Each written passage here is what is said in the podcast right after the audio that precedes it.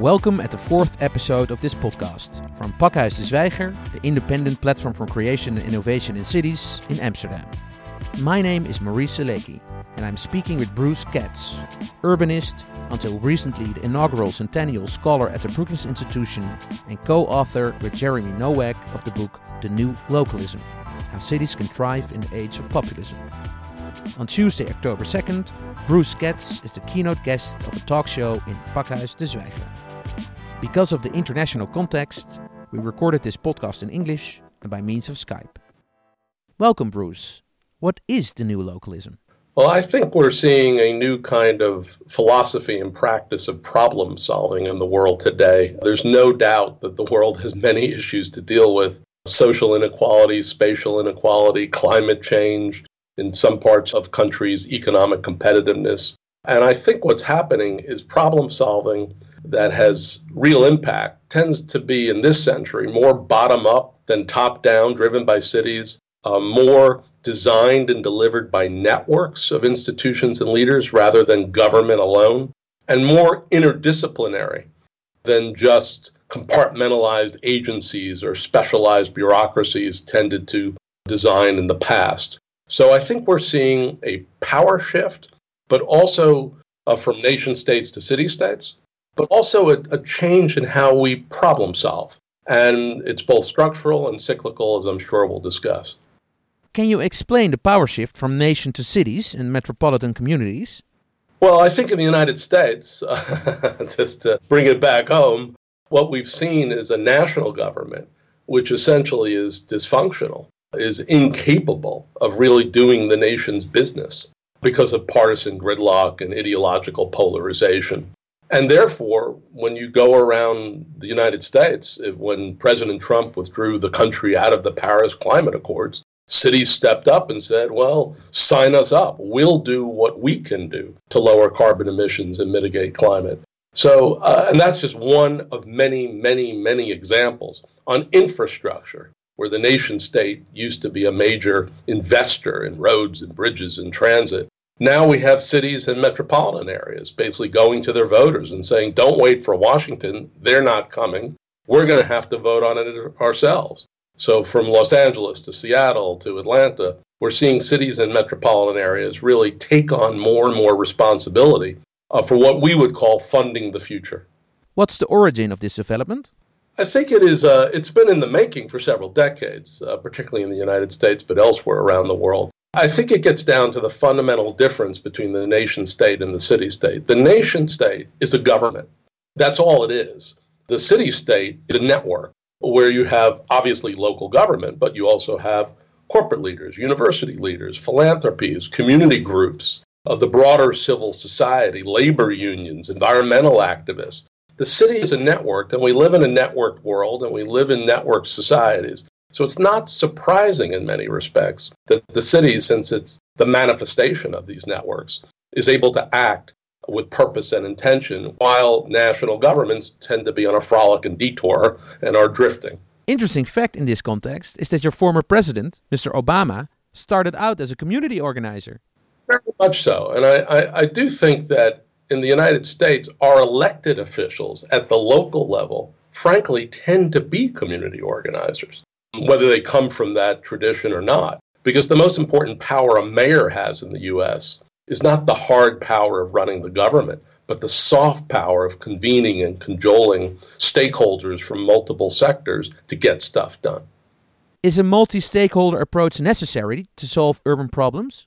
Absolutely. If you take an issue like traffic congestion and you give it to a specialized agency like a Department of Transportation, what you will get is a transportation solution. It's not surprising. That's where their expertise lies, that's where their knowledge comes from. If you crowdsource it to the broader networks within a particular city, the solution might be around employment density or housing location or technological improvements. That's what you get from multidisciplinary and multi sector solutions. You don't get the one kind of response that comes from a particular specialized uh, heritage. And so I think the 20th century was really built for specialization. And the 21st century uh, tends to, to be built almost for generalization. We still need these specialized uh, disciplines. but they need to be working in collaboration with each other. What is the relation between this new locus of power and populism? Well, to some extent, th- these are derivatives of the kind of period we're in, where globalization and economic restructuring has led to great fissures in our societies uh, because of economic inequality, because of wage suppression. And populism is a way to exploit grievances. Um, and it's a way for demagogues like Donald Trump or those who supported Brexit in the UK and basically describe the problem without defining a solution. New localism is responding to many of the same issues, but it's around solutions. It's not about grievance. Because at the local level, you don't get many points for just exploiting grievance. At the end of the day, you know, whether you're the head of the government or you're the head of a university or philanthropy or corporation or community group, you get rewarded for actually doing things. And so the whole reward and incentive system at the local level is really quite different than at the national level. The national level is almost tribal, you know, this sort of fight between political parties for power. At the local level, it's mostly let's collaborate to solve what are real problems. You wake up every day, you're stuck in traffic, housing is unaffordable, you've got a homelessness crisis. You just can't deliberate and debate and do nothing, which is more the style of national governments. Are there differences between the United States and Europe? I think there's several differences between the United States and Europe. One, the U.S. has a long tradition of public private civic collaboration. It's really almost built into our DNA. We're a large country, power is very distributed here. The federal government does not run the country, contrary to what you might hear on national news every day. President Trump can tweet all he wants, you know, but the country is run by the country, not by Washington. And so we have a long history of different sectors working together to improve their place. There's a strong commitment to place in the United States and strong commitment to community. I think Europe is more of a is more divided between the public, the government, and the private civic and other sectors. And therefore, what comes naturally in the United States, these collaborative kind of efforts and initiatives and even institutions, is more difficult in Europe. Not uniformly. I mean, there may be a big difference between Northern Europe and Southern Europe, but I do think that the U.S. is almost built for interdisciplinary and multi sector approaches. What's the impact of this development? I, I, think we're trying to negotiate and navigate in the 21st century some complicated relationships between the public and the private, between the private and the civic. And we're learning as we go. I mean, we look to Northern Europe, for example, for very interesting innovations. I'm thinking about Copenhagen or I'm thinking about Hamburg and Hafen City, where you have corporations that are publicly owned but professionally managed and insulated from the ebbs and flows of politics. We don't really have that in the US. We have just more public authorities. It almost contravenes, you know, some of the um, sort of strong multi-sector approaches. So we have public-private transactions, but not public-private institutions. And so we're trying, I think, as we move into this uh, into the century, to really understand the new possibilities of public-private collaboration. Is there a threat to democratic participation, democratic legitimacy? I think those can be resolved by a variety of you know efforts and responses from the public sector. But uh, I don't think we're going to be able to solve a lot of the issues that have been thrown at cities unless we begin to find new institutional forms that mix the public and the private. What's the secret of a successful city? Well, I think if you're looking for the most successful city around public private initiatives, I think you'd have to look at Hamburg and Copenhagen. I think what they've done with the Copenhagen City and Port Development Corporation or with Hafen City is they've regenerated large portions of their city, particularly in the core along the harbors, and then used the revenue from that regeneration to, to really promote public benefit. In Copenhagen, they've used the revenues to basically build a citywide transit system. In the United States, you're not going to see those kind of examples. What you'll see are examples of private civic initiative, like in Indianapolis or in Pittsburgh, or private public initiatives, where, particularly around economic competitiveness, you're leveraging your distinctive raison d'etre for your city, your advanced universities, your mature companies. We've been very successful at that here. So we look to Northern Europe for public private. I think the US shows a new way of organizing private public or private civic to unlock wealth and to build strong and resilient economies. Because again, at the end of the day, national governments don't have our backs, right? It really is up to cities to both grow a prosperous and inclusive economy and then make the kind of investments in the future that are necessary to enable their citizenry to move forward. Can you describe the impact of these developments in a global context? For example, in regard to megacities in Africa or Asia? Well, I think cities are the vehicle for, for prosperity for nations. And what the economy wants, almost intrinsically, is agglomeration, is concentration, is co location. I mean, that's the way innovation happens. And that's how you bring more and more people out of poverty, frankly, in the middle class. The bulk of urban growth is going to be in Africa and parts of Asia.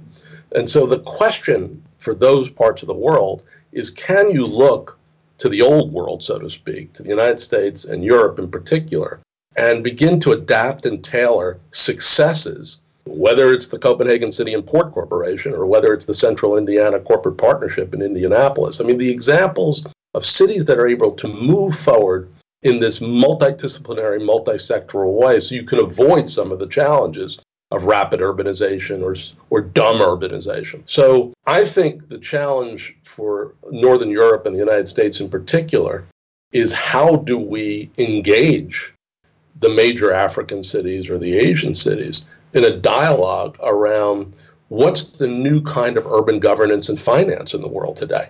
It's not 20th century top down finance or 20th century governance where you're waiting for a national government to issue a rule or a national legislature to promulgate a law. That's not the way the world works anymore. We're back to the Hanseatic League, essentially.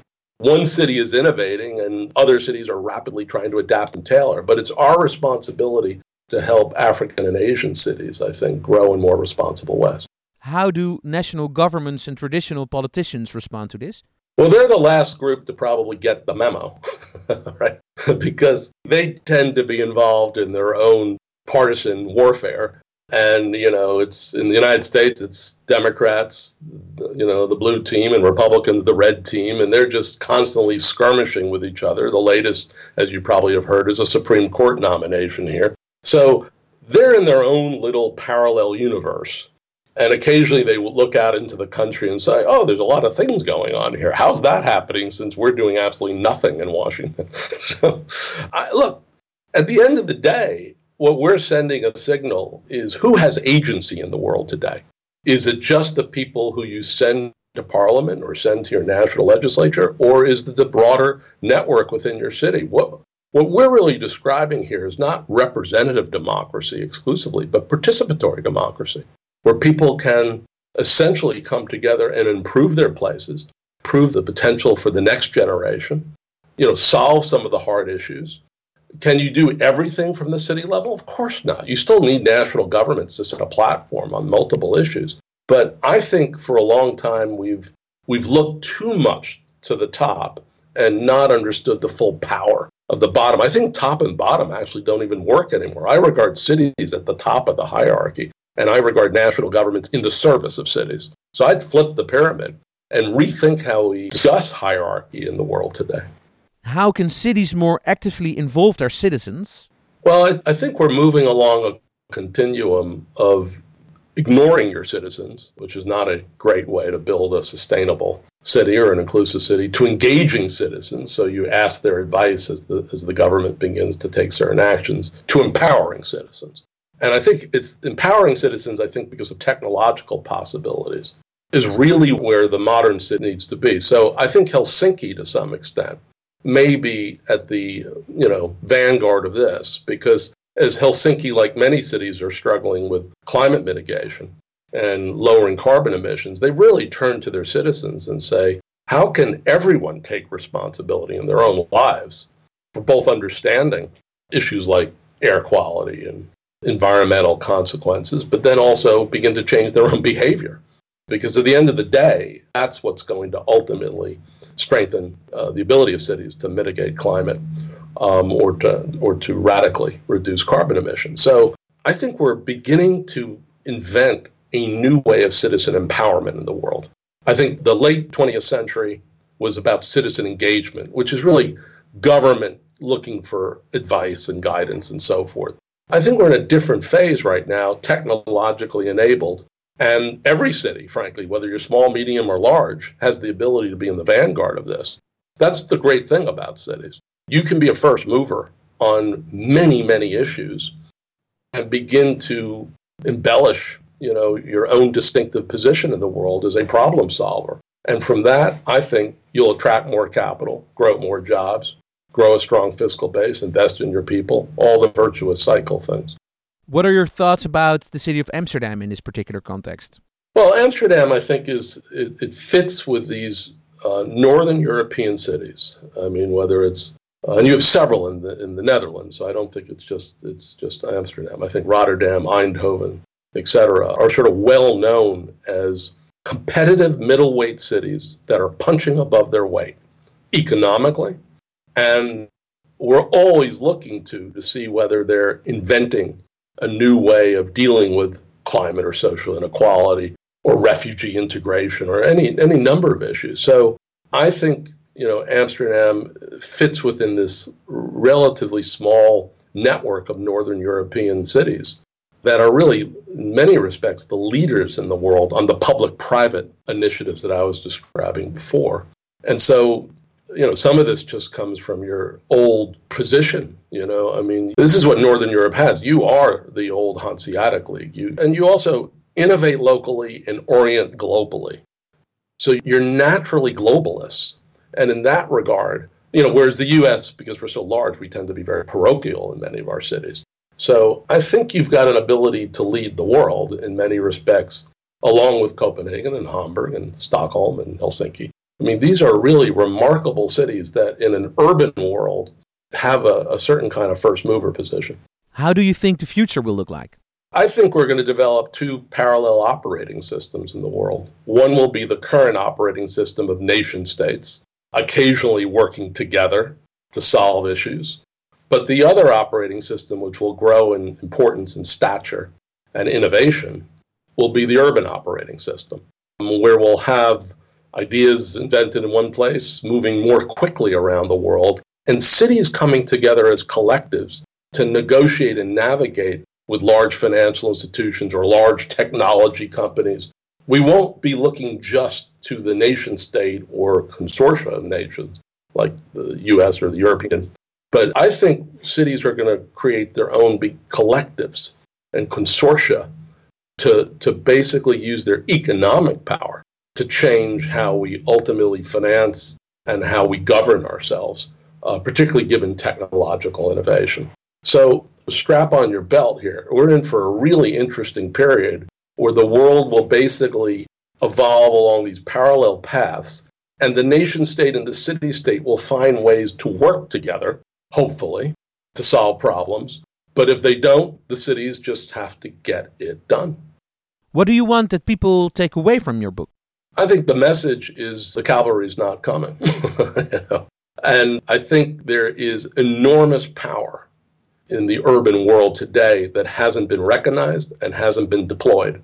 Some of that is financial power because so much of the wealth of the world really resides in our cities. Some of it is the power of ideas and the power of new solutions coming from multiple sectors. So I think we're going to go through a period, we're going to go through a burst of urban innovation here, economically, socially, technologically. Jeremy and I were trying to basically say to urban practitioners and urban leaders there are no boundaries here, there are no limits here. We really need to take on this notion that we are the vanguard of problem solving in the world and that power has shifted and responsibility has shifted. So that's an interesting message. It can be taken in a lot of different ways in different societies. It could be a threat to the national order and national stability in many places. I think it is fundamentally, quintessentially 21st century. Do you have a closing remark for our listeners? I think my only closing remark is to try to invent what is your own distinctive version of new localism in Amsterdam and then in the Netherlands more broadly.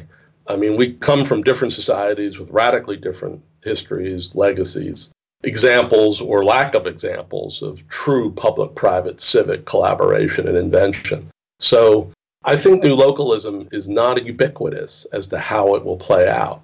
And there may be an Amsterdam version of it that looks radically different than New Amsterdam. Oh, New York. and I think that's what's exciting about this.